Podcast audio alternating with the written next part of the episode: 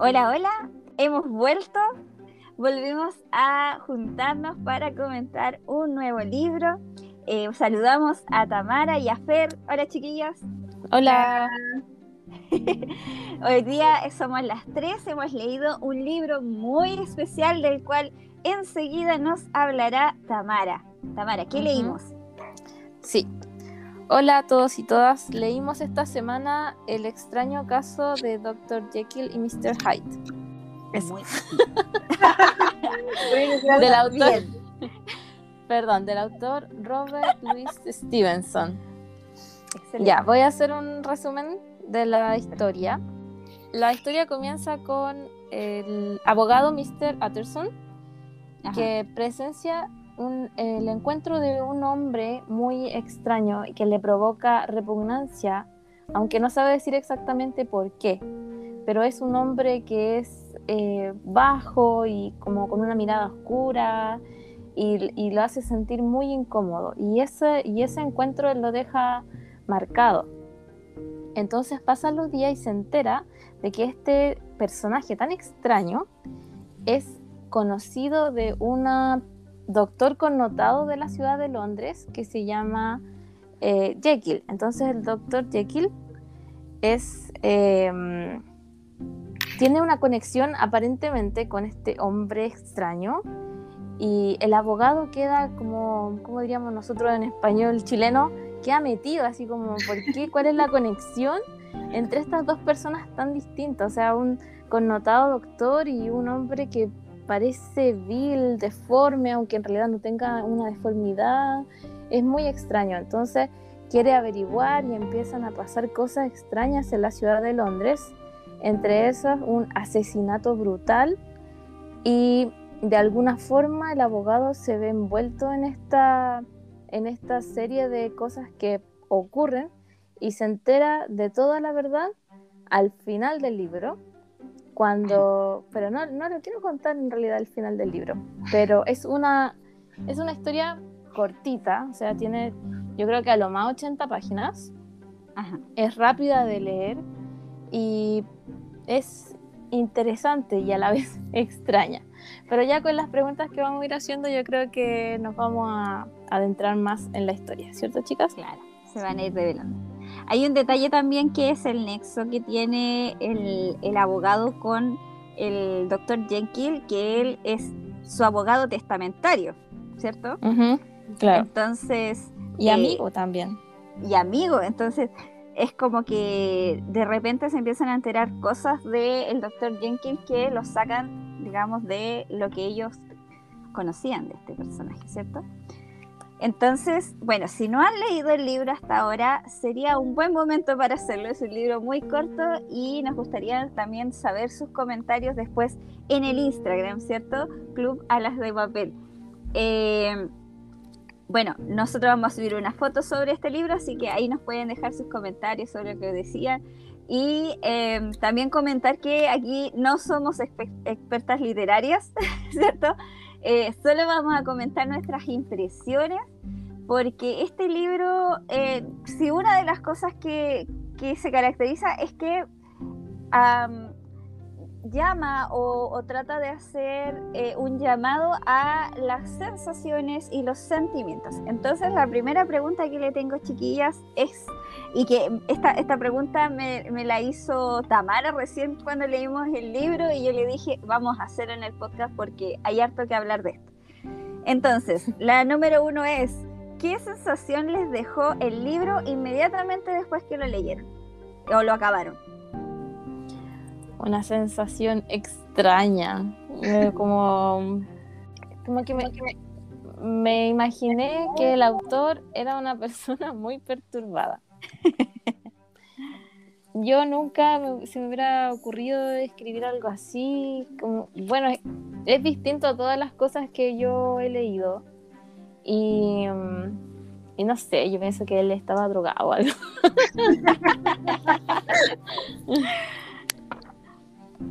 tú dices que, se pegó una volante de escribir el libro. Sí, sí, muy extraño, muy extraño el libro. Y, claro, es como oscuro. No diría tenebroso, pero intrigante como con una connotación negativa. No sé ustedes qué sintieron. Fer, ¿qué sentiste tú?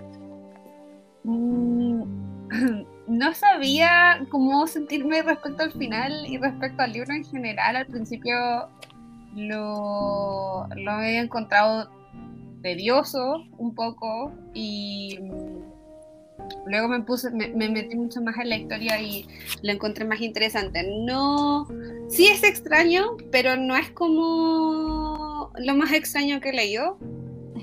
Eh, y también es, el tipo de novela, de hecho me preguntaba cuando terminé de leerlo, ¿cómo, lo cómo categorizarlo? ¿Es una novela policíaca, es una novela de terror, es una novela gótica. Suspenso, claro. Suspenso, como... Sí, y Edgar Allan Poe eh, hace como el mismo tipo de, historias, así que en ese sentido yo creo que no era tan ni terrorífico ni nada. Pero sí, ah, verdad. Que es como Edgar Allan Poe, sí, exacto. Casi tiempo no leía del, pero me, me hiciste acordar de eso, Fer. Claro, es que son como por la época en la que se desarrollan son como de la misma época, entonces creo que es el mismo tipo de, historia. Y sí, es raro, es muy raro, de hecho quedé con quejas. Pero... ¿Quedaste con quejas debido a la trama o con quejas debido a qué? Sí, no, quejas debido a la trama, quizás me hubiera gustado que... Eh, porque al final el libro igual se divide como en tres partes, ¿cierto? Está la historia contada desde el punto de vista de Otterson está al punto de vista del doctor, no recuerdo el apellido, Levian, cuando se enteran de la verdad y luego Jake la carta de él, ¿cierto? Sí. Toda la historia, te cuenta toda la historia, entonces quizás Lennon, eso. Quizás lo hubiera ordenado de otra manera. Em, no sé, tenía muchas preguntas. No, eh, eh no sé, todavía estoy tengo conflictos con el libro, quizás. ¿Y por qué se te hizo tedioso al principio? Al principio porque encontraba que el punto de vista de Otterson era, era, sí, era como fome. Es como, él hablaba de que es su amigo y de que em, le importaba a Jake, y, empieza a hablar de todo eso, empiezan a conocer a, a Hyde y que hay un nexo ahí se empieza a preguntar cuál, pero por ejemplo cuando habla con, con, con Jekyll en un momento, en ningún momento le dice así como, eh, te tiene amenazado por algo, eh, porque él, él cuando, bueno, eso se puede discutir más adelante, cuando se habla del cambio del testamento, se lo deja todo a Hyde, pero... Eh, y encontraba que era como fome como punto de vista, como que necesitaba que empezaran a pasar cosas, porque él es como sí, como que pasan días y es como solamente él cuestionándose cosas. Bueno, dejémosla, podemos desarrollar. Oye, pero es curioso, me, resulta curioso de que tú dices que la historia está contada, la primera parte por eh, Utterson, y en el fondo todo el libro está contado en, en omnisciente, pero en un omnisciente que solo sabe lo que sabe Utterson. Claro. es, muy, es muy chistoso eso, o sea, no es chistoso, pero es muy eh, curioso ese punto de vista porque creo que es el que nos hace intrigarnos y, sufrir un poco. A mí me pasó lo mismo que me pasó con este libro. No sé si has leído Un, Mundo Feliz. No, hace mucho tiempo, sí. Ya, y, termina y es como que yo pasaba a la siguiente página porque curiosamente termina justo al final de la página 111, el de Jane Killan, Mr. Hyde eh, justo terminé y yo la di vuelta y dije, no puede terminar así. es que esto no. Devuélvanme la plata, este libro está incompleto. Y, a buscar ahí eh, la continuación, o sea, de, verdad termina ahí en la, carta, es como, ¿what? Eh, entonces, bueno, esa fue mi primera sensación. y la, ya la la verdad es que me resultó también un poquito lenta en los primeros, creo, dos, no sé si decir los capítulos, pero como cápsulas. Sí. Pero, pero ya cuando matan a este personaje de Londres, eh, ya eh, empieza a tomar vuelo y ya ahí, ahí me lo leí de una. Entonces, ¿cómo? No, eso es exactamente lo que me pasó a mí. Ahí es cuando para mí empezó a correr el libro, así como Antes de eso era como, por favor, Dos viejos hablando ahí, claro, dos viejos aburridos hablando un domingo sobre lo que pasa en Londres y, el evento curioso. De hecho, me sorprendió muchísimo del libro eh, eh, que en el fondo... Eh, ay, pero eso, eso de repente lo voy a comentar en la siguiente pregunta. pero, pero en realidad el libro me, me, fue atrapando de a poquito y ya cuando estaba en el final ya era un tema de que, de que ya, ¿y qué va a pasar? Y, claro. no, no puede quedar ahí. Esa, esa fue mi sensación. No, no, no puede terminar ahí dejándome en velo. Pobre Otterson. eso, eso, eso quedé porque yo dije, si, si Lanyon eh, se volvió loco y, se murió, producto de saber lo que había pasado, ¿qué iba a pasar con Otterson? Eh, es como la maldición, no sé. Me, me pasó eso. ¿No, sentiste que quizás probablemente los últimos capítulos fueron los mejores en comparación al resto del libro? Es que el libro está dividido, creo que son, creo que son como en total 10 capítulos, si no me equivoco. Ajá. La parte de, de Henry Jekyll, por ejemplo, para mí fue uno de los mejores capítulos que hubo dentro de toda la narración. La parte de Henry Jekyll es lo que tú dices como la carta. Claro, al final, cuando él cuenta como toda la historia desde su punto de vista. Ajá. Sí, es como la parte, de hecho, como más fluida, siento yo, de, la historia, como que, eh, como que realmente va contando eh, de una manera más libre el autor. Es como que antes adoptara igual un poco, pensaba ahora la personalidad del personaje en el cual se centra. Claro. De hecho, es como bastante impactante el cómo, el cómo eh, también logra hacer ese corte entre Utterson y Jenkins, porque decía muchas veces que, que Jenkins era un personaje bueno, qué sé yo, pero excéntrico y que habían cosas que el año no le perdonaba. Y yo decía, ¿qué, qué cuestión así como, ¿y qué tanto? ¿Qué tanto pasaba ahí? Pero al final es como que tú lo entiendes, como que tú entiendes que el gallo no era solo que se transformaba, es que el gallo tenía ideas extrañas para su tiempo y, y, para su contexto, ¿cierto? Sí, correcto, además. Mira, yo te voy a contar una cosa que a mí me pasó muy para, yo creo que es la edición del libro que, me, que, leí, que yo me leí la edición de Alma. ¿Ya? Eh, tenía, me pasaba que en ciertos capítulos eh, me daba la sensación de como que Otterstone indicara que Jake fuera gay, pero era por la manera en que se parafraseaban las cosas. Y no era como, a lo mejor eso no lo. De hecho, le pregunté a, a, mi hermano que también se había leído este libro, le dije así como, Volví. ¿tuviste esta idea alguna vez? Y me dijo, no. Y yo como, ah, será la, será la edición, no sé si alguien más habrá tenido esa sensación. La traducción puede ser. Puede ser. Hola también. La elección de las palabras para, para ciertas Mira, a mí me dio ¿sabes qué? Cuando describía las perversidades que hacía él, porque él decía que hacía perversidades, a mí me dio la impresión que el gallo hasta se acostaba con hombres. Ah, ¿Cachai? Esa, esa impresión me dio, pero, pero yo dije, ¿será mi perversidad? ¿Será mi mente la que lo sugiere y no el, el, libro lo que lo sugiere? Pero en realidad, ahora que me lo dices, quizás es cosa del libro. Puede ser, puede ser. O tenemos las dos el mismo tipo de mente perversa. Claro, son las dos igual de cochina. nos van a vetar, nos van a decir discriminadoras. Bien. Em, entonces, voy con la segunda pregunta. Em, ¿Qué idea preconcebida tenían antes de leer el libro sobre el libro, ya? Eh, que al finalizar el libro quedó destruida o cambió o o dejó de existir?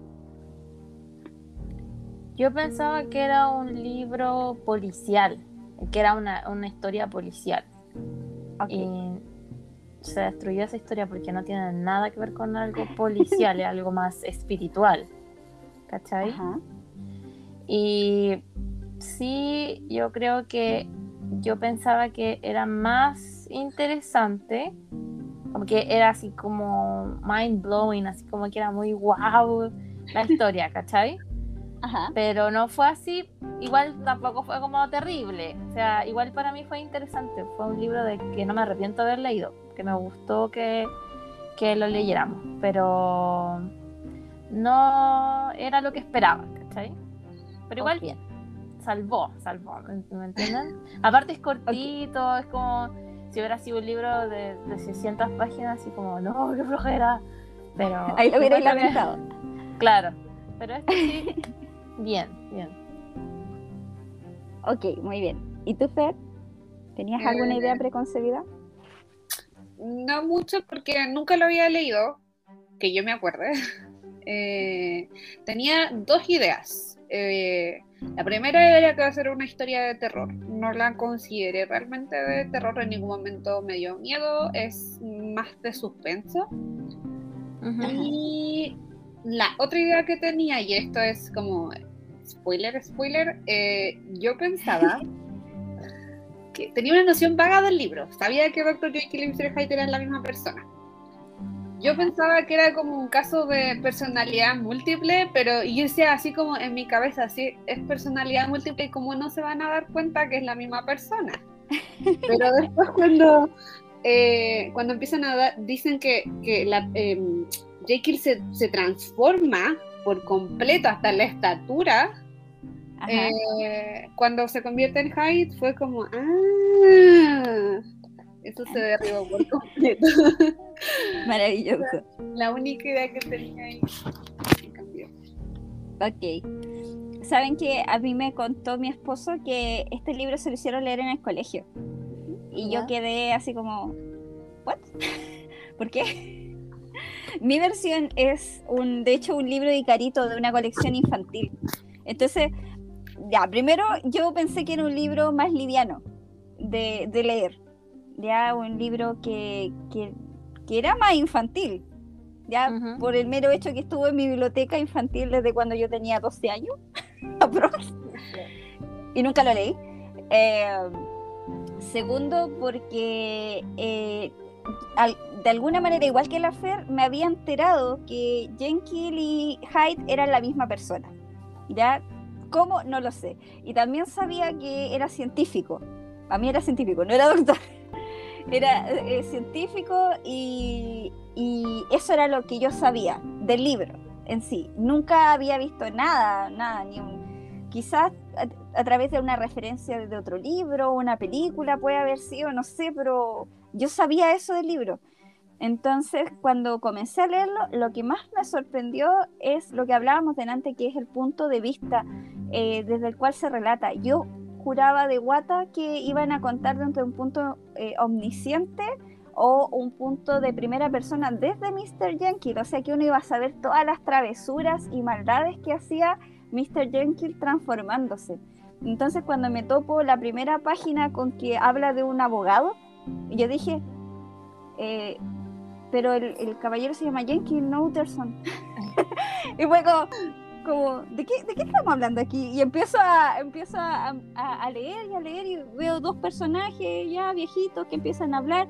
Y ahí cuando mencionas por primera vez a Mr. Hyde, yo digo, ah, y ahí como que para mí el libro fue un, una sorpresa total en cuanto a cómo está escrito, a cómo yo imaginaba que iba a estar escrito. Eso. ¿A usted no le pasó nada parecido a eso? Eh, A mí me pareció un, poco lo mismo. Yo también pensé que iba a ser escrito, yo pensé que iba a ser narrado en primera persona. Igual iba, yo pensaba así como ya, a lo mejor va a ser un, capítulo de Jake y el otro de Hyde y vamos a ver como el contraste muy grande, vamos a lograr entender un poco más eso. Pero no, pues no se ve hasta el final. No pasó nada. Oye, ahora que lo, que lo mencionan, yo no lo había pensado, pero tienen razón ustedes, porque faltó como también conocer el punto de vista de Mr. Hyde. Mm. Solo vimos al doctor Jekyll y el abogado. Claro, es como que se lo, lo, anula. Es que, dada la descripción, al final Mr. Hyde es como, con suerte uno puede pensar, era humano. Claro. Era un ente. ya vamos a la parte buena. Bueno, yo tengo una pregunta que es un poco... Eh, abierta, es bastante abierta en realidad, es bastante abierta y la idea es que eh, ustedes me vayan dando también eh, su punto de vista ya más amplio sobre lo que trata el libro. Entonces, la pregunta eh, la voy a leer de cómo la escribí en WhatsApp porque está más bonita. ya, cambio, sí, porque esa, esa la reescribí. Ya. Tercera pregunta. ¿Qué creen acerca del concepto de dualidad presentada en el libro? ¿Cierto? Entre Mr. Jenkins y Mr. Hyde. Ese, esa dualidad. ¿Es una mera moraleja moral espiritual o tiene algo que ver con tal vez salud mental, prejuicios, eh, roles? Em, como me decía la fe, reputación de repente, el tema de la represión. ¿Cómo, ¿Cómo lo ven? ¿Cómo se lo tomaron ustedes? Ay, qué complejo. No sé, paso palabra. para hacerte pensar esta hora de la vida. O sea, la Fer primero. Si lo piensan, el libro está lleno de, dualidades. Porque, mm. por ejemplo, eh, cuando se habla, se contrasta a Jekyll con Hyde. Eh, hablan sobre que Jekyll es, tiene una impecable, que es un hombre de sociedad, que es un hombre muy bueno, aunque nunca dicen por qué es tan bueno, pero generoso. es una persona muy generoso. Sí. Em, de buena cuna y luego cuando la primera vez que no, cuando nos hablan sobre Mr. Hyde y la historia de, la puerta, ¿cierto? De que pisó una niña, pasó por sobre ella, Luego cuando muestran que asesina fríamente, que no, tiene como compasión por nadie ni nada, eh, y que hasta físicamente es, em, es como grotesco, eh, yo creo que en, general siempre está mostrando dualidades en ese sentido. Pues tenemos en la dualidad como yo le, en un momento elegí a la Nicole, que era como entre el bien y el mal, que es lo, lo que es como lo más básico tienes lo que es eh, la reputación de cada persona, que es una, en, la era victoriana jugaba un rol súper importante sobre cómo te ven, cómo eres percibido por el resto de la sociedad versus quizás cómo eres realmente. Eh, yo no creo, o sea, si bien al final del libro te hablan de que empieza con un experimento, pero él habla de ser un hombre reprimido, habla de ser un hombre reprimido en parte por la religión, y también, también por la sociedad en la que vive. Entonces, la pregunta es si realmente eh, está, no es, no es, una parte que siempre estuvo ahí en, en Jekyll. Si es, representa en general el lado oscuro de los seres humanos, y igual todos tenemos un lado súper de pasiones súper bajas, y luego está la cara que le presentamos al resto del mundo. Claro. Entonces, yo creo que siempre juega con esos mismos temas. Eh, es interesante si uno se, lo, se pone a reflexionar sobre eso. No creo que sea algo tan lejano. Todos eh, tenemos esta, esta, dualidad dentro de nuestras personalidades, que no sé si todos vamos a ser eh, asesinos seriales o cosas así, pero... Pero, sí, pero ¿cuál crees tú que es como, no sé si es moraleja, pero el mensaje que a través, que tú interpretas a, partir de eso, de, de, esta, de este lado oscuro humano, que, el autor quiso dar o que tú, tú interpretas que el autor quiso dar? Es que, no sé, o sea, yo leyendo la, la, la, biografía de Stevenson, él habla también de que él es agnóstico y quizás también es una crítica a, cómo la, la religión em, hace que las, las personas repriman todo a tal punto que simplemente se te puede salir de las manos. Pero eh, no sé, no sé, yo creo que es, más que nada que estar consciente de que todos tenemos esto con nosotros, pero tampoco hay que, no sé, es que yo hice toda una, tesis sobre la, la, época victoriana, entonces, entonces como que se me viene a la cabeza, e, era mucha la acción en esa, en esa época. Se conecta mucho con, con la época, entonces dices tú. Sí, mucho, mucho.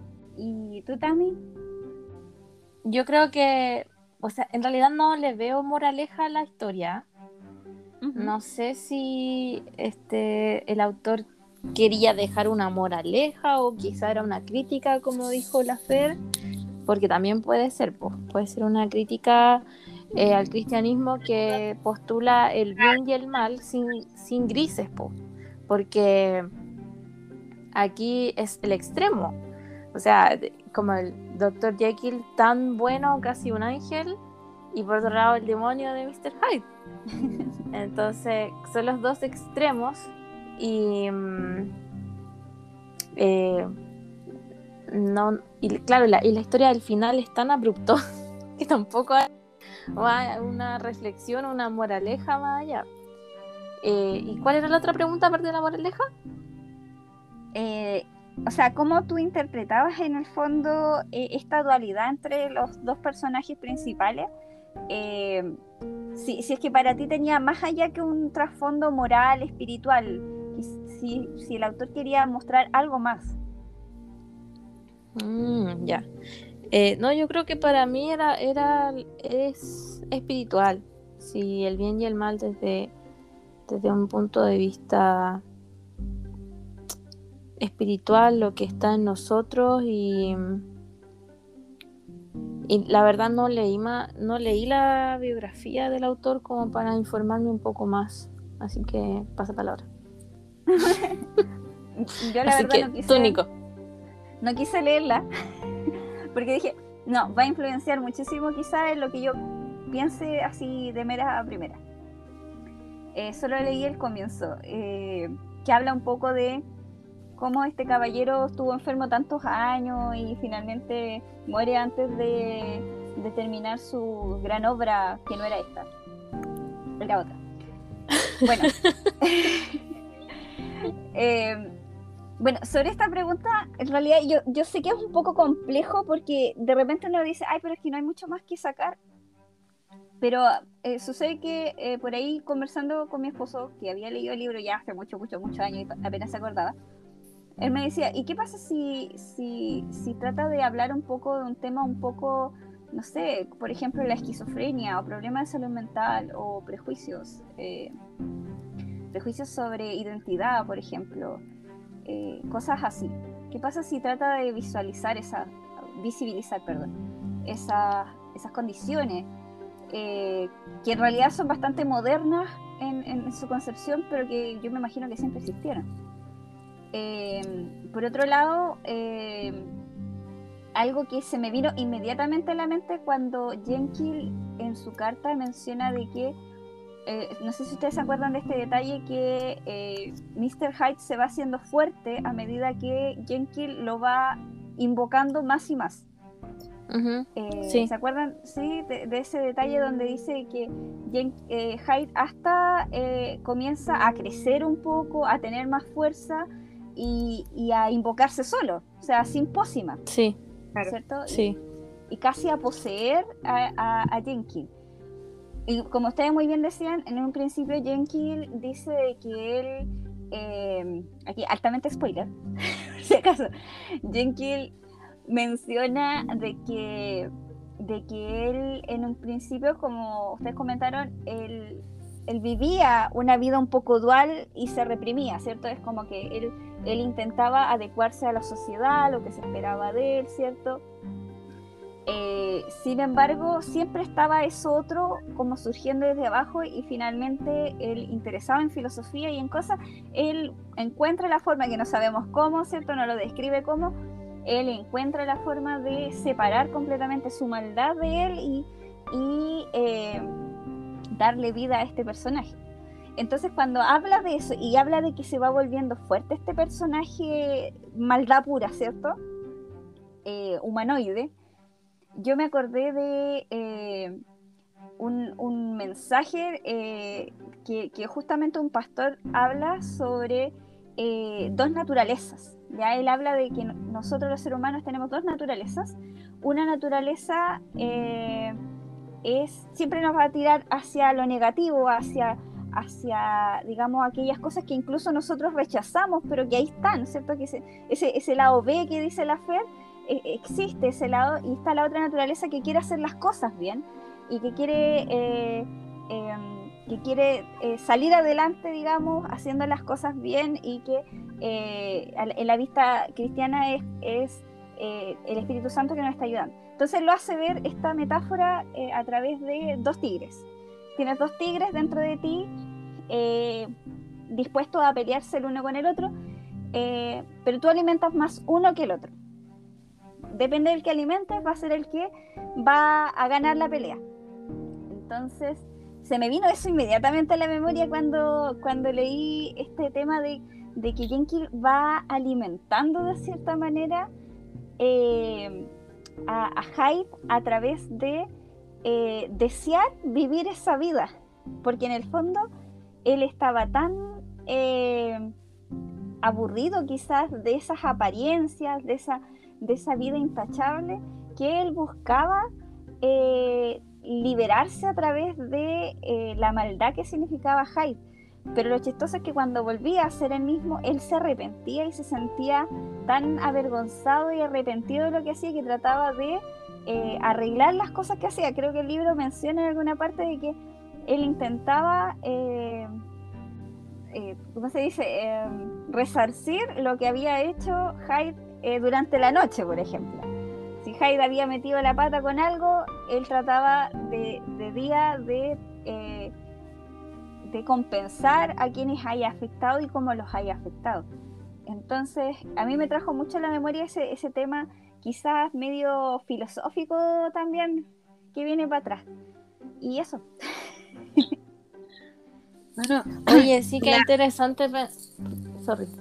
No sigue pensarlo desde el punto de vista de, visualizar las enfermedades mentales me parece súper interesante. Y claro, como me, dices que este autor era así enfermizo, eh, claro, además tenía empatía por la gente que tenía enfermedades también, pues. Me parece excelente. O sea, no excelente que esté enfermo, sino que excelente desde el punto de vista. Qué bien que de vista.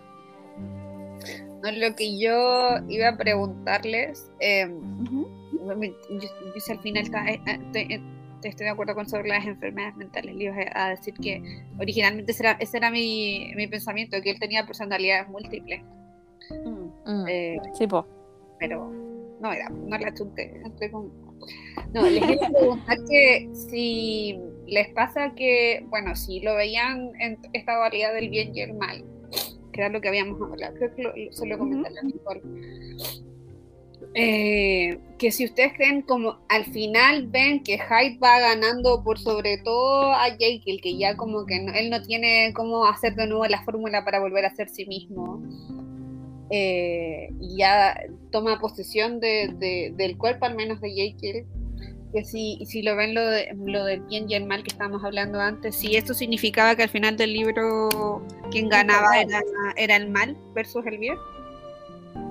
Eh, yo disiento. Pero quiero escuchar a la Tami, porque la Tami eh, recién se encontró con la, la pregunta. ¿Cómo? ¿Qué pregunta?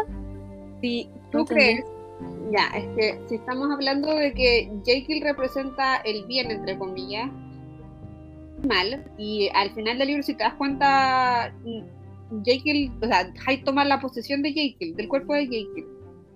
Que si eso se podía interpretar como que, no hubiese ganado, entonces al final entre la pelea y el bien y el mal fuera el mal. Te estoy, te estoy que sí ganó el mal? Sí, yo creo que ganó el mal. Yo creo que ganó el mal, pues porque Hyde, claro, poseyó a Jekyll y la única forma de terminar con eso fue matarlo. Matarse. Entonces que también es visto. Pues entonces todo el rato ganó el mal, digo yo. No sé. Es que yo justamente por eso digo que ganó el bien. porque ya, si bien mal por, por Jenkins, porque en el fondo de paso que mataba a Hyde se mataba a él, obvio, ¿ya? Pero de cierta manera, él, él al, finalizar sus días, al finalizar su, su, existencia, él va, se va reconociendo de que Hyde fue una mala idea, que mm. Hyde nunca debió existir y que finalmente eh, lo que él hizo fue una barbaridad nomás, pues, ¿cachai? Y que fue un error. Entonces, de cierta manera, eh, aunque no triunfa eh, en la práctica con un final feliz triunfa en la ideología, el bien, creo. ¿Tú decís? ¿Qué, ¿Y qué dice la fe? Vamos, uno por el bien y uno por el mal.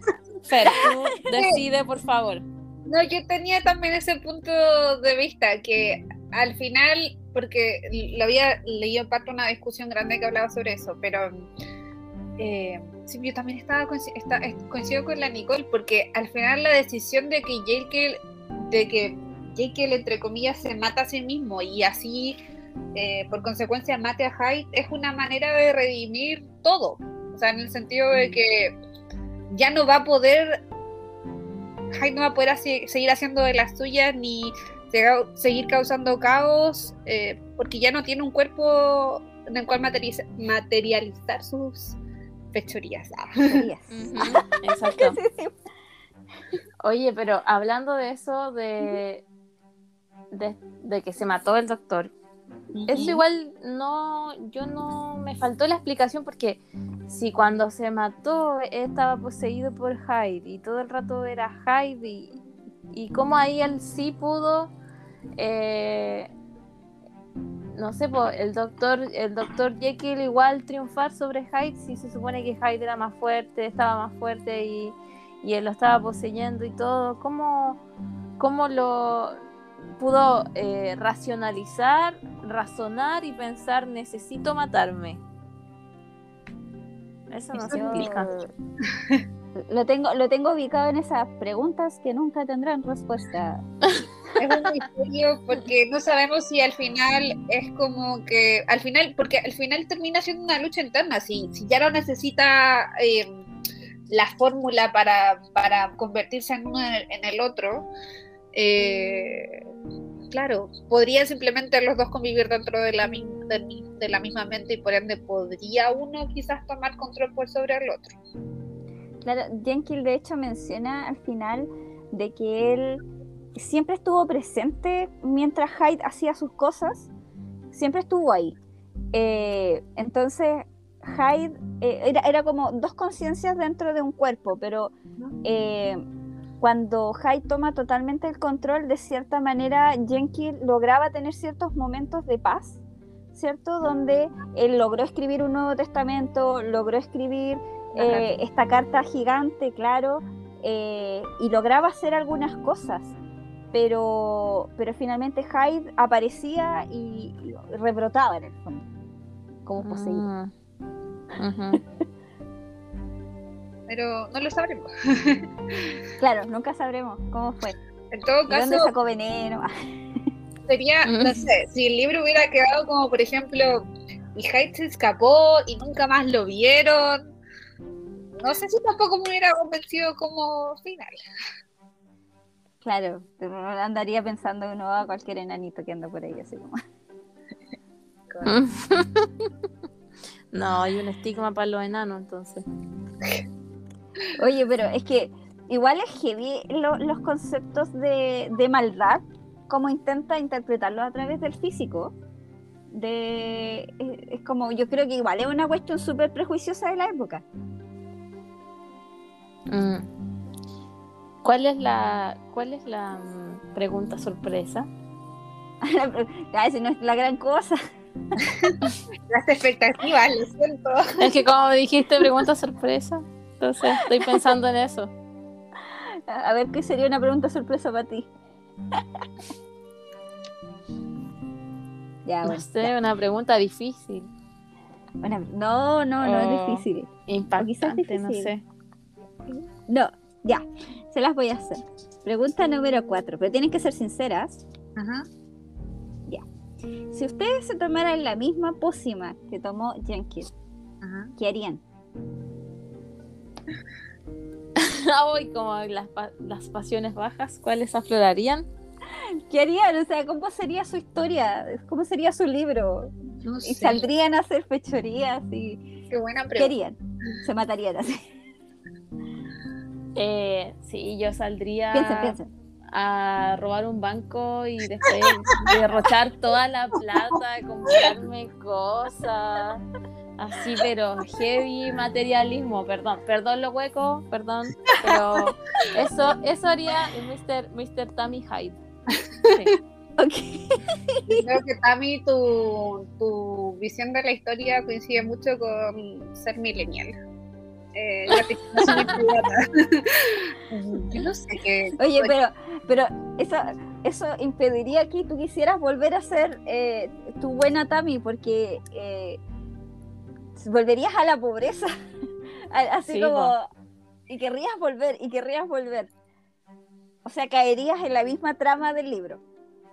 Sería una. Pero a diferencia de Mr. Hyde, que era tan feo y todo, sería una Tammy Hyde glamorosa, ¿cachai?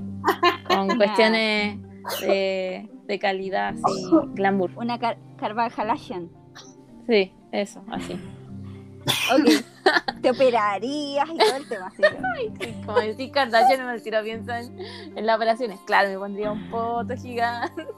No, no, eso no creo, no creo. Pero sí, no sé. Iría, iría a secuestrar a Chris Evans, a Efron. Okay. Hasta, hasta te robaría a Jason Momoa también. Ya, sí, lo, todo, todo. Te lo regalo. Toma, te lo regalo. Ya, ya hice el ridículo, les toca a ustedes. ¿Qué, qué, qué harían? Ya, Fer. Yo no sé qué haría. Eh, si pienso en cómo mi personalidad en, eh, ahora y en sus malos momentos, no sé, ni idea. Soy media, a veces media loca, pero... ¿Como que dejas salir tu hate a veces? Eh, La Fer a veces cuando dice cosas hirientes. Ya, sí, estaba pensando que cuando... Cuando se pone así sin filtro y empieza así como... Ah, hay, verbal. Bueno, Nico, tú, en mi etapa de la universidad, la, pobre Tamara me vio en ese momento. Hay gente que filtra las cosas, hay veces que mi mente no filtra nada y solo sale lo que de la parte más atrás de mi cerebro y, puede, llegar a ser muy cruel. Y muy sí, sería una Fer, una Fer Hyde muy, muy hiriente. Pero ¿saben qué? Les voy a contar una cosa que yo encuentro que sería lo más peligroso. Ajá. Yo tengo un, bueno, no es un problema, tengo un oído súper sensible. ¿Ya? Ajá. Hay puntos de que se sensibiliza tanto que los sonidos normales de las personas me molestan. Eh, la persona me me acuerdo que una vez que tenía el oído demasiado, demasiado sensibilizado, me molestaba cómo la gente caminaba, respiraba o comía. Pero es porque esos momentos. Te molestaba la gente viva. Claro. la práctica. Conclusión. Entonces, por ejemplo, me acuerdo que mm, un momento me molestó tanto que tuvo como súper agresiva, le dije así como, ¡para de comer! Creo que me volvería ese tipo de personas que pueden llegar a ser asesinas si fuera como hype y me pasaran eso, ese tipo de... Con un arma así, empezar a disparar a todo el mundo en pleno Santiago Centro, así. En el taco de Providencia, así, pa, pa, pa, pa. Cállense. Sí. Así que ese sería como lo más peligroso. En, en términos oh. medios sería como simplemente cruel, no filtrar nada y probablemente hiriendo a demasiada gente. Okay. Y sin, o sea, y sin paciencia, muy, o sea, sin paciencia me recuerda así a Mr. Hyde porque cuando se topó con ese viejo que le pidió instrucción o dirección, no me acuerdo qué. Fue por impaciencia. Fue por impaciencia que lo mató, po. Oh, Fer, eres Mr. Hyde. ¿Ya y tú, Nico? Eh, yo creo que creo que con la Fer nos parecemos. Ya, porque una de las grandes memorias de mis queridas compañeras del colegio es una vez que me peleé a gritos con una compañera que yo me tenía chata. Gimnasio en la clase de educación física.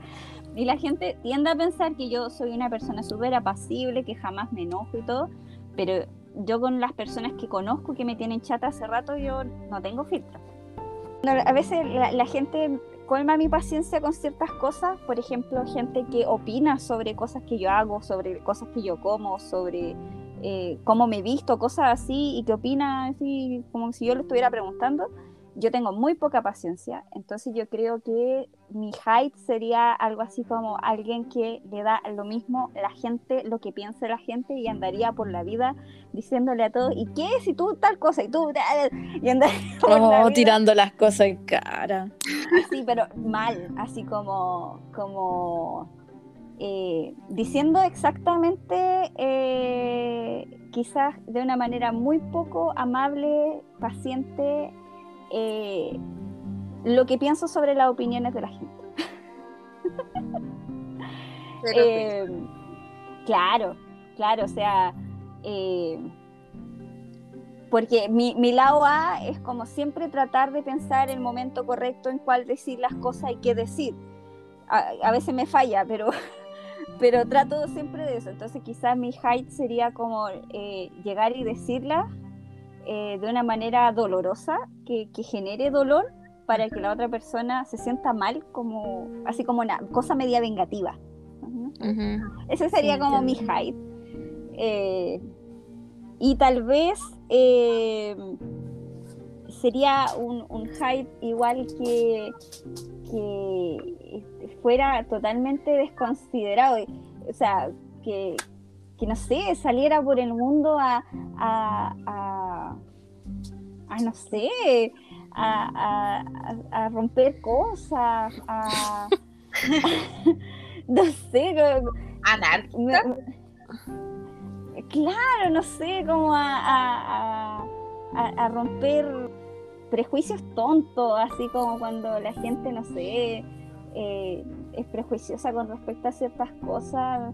Eh, de repente a, meter el dedo en la llaga en eso, a buscar mocha, me metería a Twitter, a, a, mandar a la punta del cerro a todo el mundo, le escribiría mensaje a todos los políticos que me caen mal. Eh, ¿Te parece, ministra Figueroa? Eh, y, así andaría por la vida siendo muy odiosa, probablemente. ¿Dijiste que tu primera víctima sería el ministro Figueroa? eh, probablemente. Sí. Lo odia, Fer, lo odia. Oye, pero a mí me cae bien. Yo no conozco personas que le caiga bien Figueroa que, sea o haya sido profe, porque su, su pensamiento, bueno. Es que, caballero porfiado. Mira, sí, yo creo que como persona hasta puede ser simpático, me pasa lo mismo que con Briones. Eh, hasta puede ser simpático, conversando con él. Pero el tema es que es como como es porfiado. porfiado, como, que, como centrado en una cosa. Entonces, claro, eh, probablemente como Mr. Hyde andaría así como llegando y diciendo cosas que quizá por no hacerme mala sangre no digo. Eh, claro. porque sé que, que, van a generar pelea o que la cuestión va a terminar mal y que nadie va, va al final solucionar porque no, y andaría y, lo, lo diría nomás sería muy hater, Nico. Sería yo creo que esa es la definición. Mi hate sería hater. Sería muy hater. Y, y eso. no, mi hate sería muy superficial. Muy shallow. Pero vivirías la vida loca. De hecho, casi, casi no lo considero un hate. Pues imagínate, te ganas el loto el día de mañana. No, pero es que cómo llegar a, o sea, cómo llegar a ese resultado es que mi Hyde va a robar bancos, pues, sino cómo de cosa. Ah, verdad, no verdad que robar voy a tener esa plata, sí, porque de alguna cosa trucha sacar la plata, ¿cachai? No con esfuerzo. Vender drogas, no, con algo, con algo trucho. Claro. Así lo que sea, lo que sea, al fin justifica los medios, lo que sea para, para alcanzar el, el amor. Ya, estoy hablando para que se. Oye, ¿vieron si si hay alguna película de este libro. Hoy que no vi. Pues sé que hay muchas series eh, y creo que sí hay películas, pero por lo menos yo no he visto ninguna. Es que no, no, no llegué a ciegas con este libro, así que. Pero sí sé que hay una serie de la, de la BBC que fue súper famosa. Y de hecho el tipo, si ustedes lo buscan, da, da, da miedo. Sí. Sí, yo me imaginaba que sí había, porque de todos los clásicos siempre hay, hay serie o, película. Sí, me gustaría ver una película. Mira, solo puse El extraño caso de Dr. Jekyll y Mr. Hyde y me salió una, dos, tres, 4, 5, más películas. 6, 7, 8, 9. ¿Pero qué está Una bien moderna. Número de películas. ¿Películas o series? Claro, películas o series que han hecho.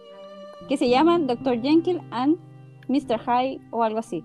Mira, hay una que se llama I Monster. El monstruo de Londres. Pero oye, a todo esto, les iba a hacer una pregunta. Algún, eh, yo, como yo le dije, yo no sabía nada, pero esta historia me recordó mucho a eh, Jack el Destripador. Me, me, hizo acordarme eh, les iba a preguntar si ustedes sabían si esto, este libro estaba inspirado en, esa historia. Creo que son contemporáneos, no estoy segura. No, yo no cacho nada de Jack el Destripador. era un asesino en serie, eh, pero era una persona que de hecho nunca descubrieron quién fue. O sea, hay como... Eh, o sea, que fue real. ¿Es una leyenda?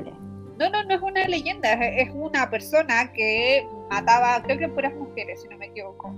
Ya, en la época de 1800 y algo en, Inglaterra.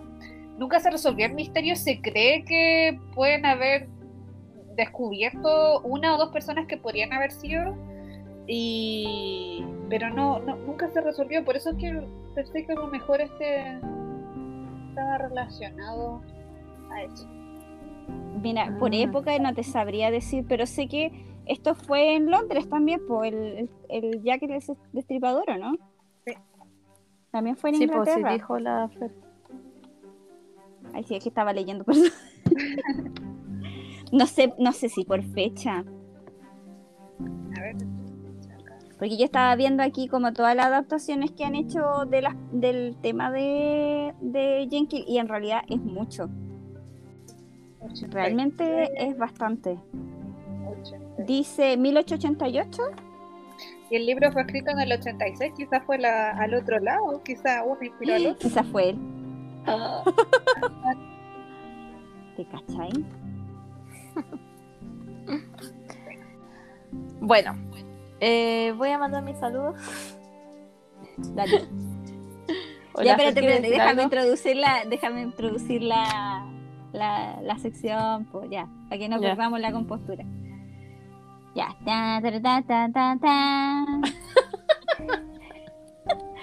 bueno, ahora viene la esperada sección, los saludos. Eh, Ahí ponía el efecto de aplauso. ¡Ah! ya. Quiero mandar un saludo, tía Nicole, a mis amigas, eh, la Dani, la um, Cami, la otra Cami, que las quiero mucho, la extraño mi amiga Scarlett, eh, mis amigas de la U, las chiquillas, la Yossi, la Esther, la Fer no porque está aquí, eh, la Vale, la, Pili. no se vale. Y ahí les dije todo, me faltó una. están todas parecidas. Em, y, eso, y a todos, y a todos nuestros fans. Muchas gracias por escuchar. Ah, no, espera, me faltó a mi amorcito, a Andrés. Oh. Saludos, Alandras. Ya, muy bien. Fer, ¿algún saludo por ahí? Eh, no. Eh, a todos los que están escuchando, que lean el libro. Una buena lectura para pasar el rato y. Y un clásico. En su casa, abríguense que hace mucho frío. Y eso. ok, muy bien. Eh, yo tampoco tengo muchos saludos, pero eh, quiero agradecer a los que nos han escuchado hasta ahora, a pesar de que no hemos podido grabar tan seguido, ¿cierto? Porque la vida. Eh, también gracias, Fer, por acompañarnos de nuevo. Esperamos que el próximo libro que leamos también nos puedas acompañar. Y eso, también quiero mandarle saludos a mi esposo que a partir de hace unas semanas, varias semanas atrás, se animó también a hacer un podcast, pero ese podcast se llama Adventismo Relevante y saludo a los chiquillos que lo hacen porque son grandes. Eso. Oye, sí, saludos también a la Anita, que la extrañamos, y a la Michelle. que se casó. la ¿Que se casó la Michelle? La Michelle no, está por la Anita. Sí, por la, la Michelle ya se casó. ah, sí, voy. Saludos a la nueva novia, digo esposa. Esposa. Entró, entró al club de las señoras. Señora, sí, pues ahora señora Anita. Saluda a la señora Anita, la queremos mucho. sí. ya. Entonces, Nico, nuestra Bueno, chicas. ¿Estás bien? Sí, sí, estoy viva. bueno, chicas, ha llegado el momento. Gracias por acompañarnos también a todos nuestros eh, podcast escuchas. Iba a decir radio escuchas, muy bien. Eh, y eh, bueno, nos vemos en una próxima ocasión. Chao, chicas. Chao. Bye, bye. Chao. Bye. Adiós.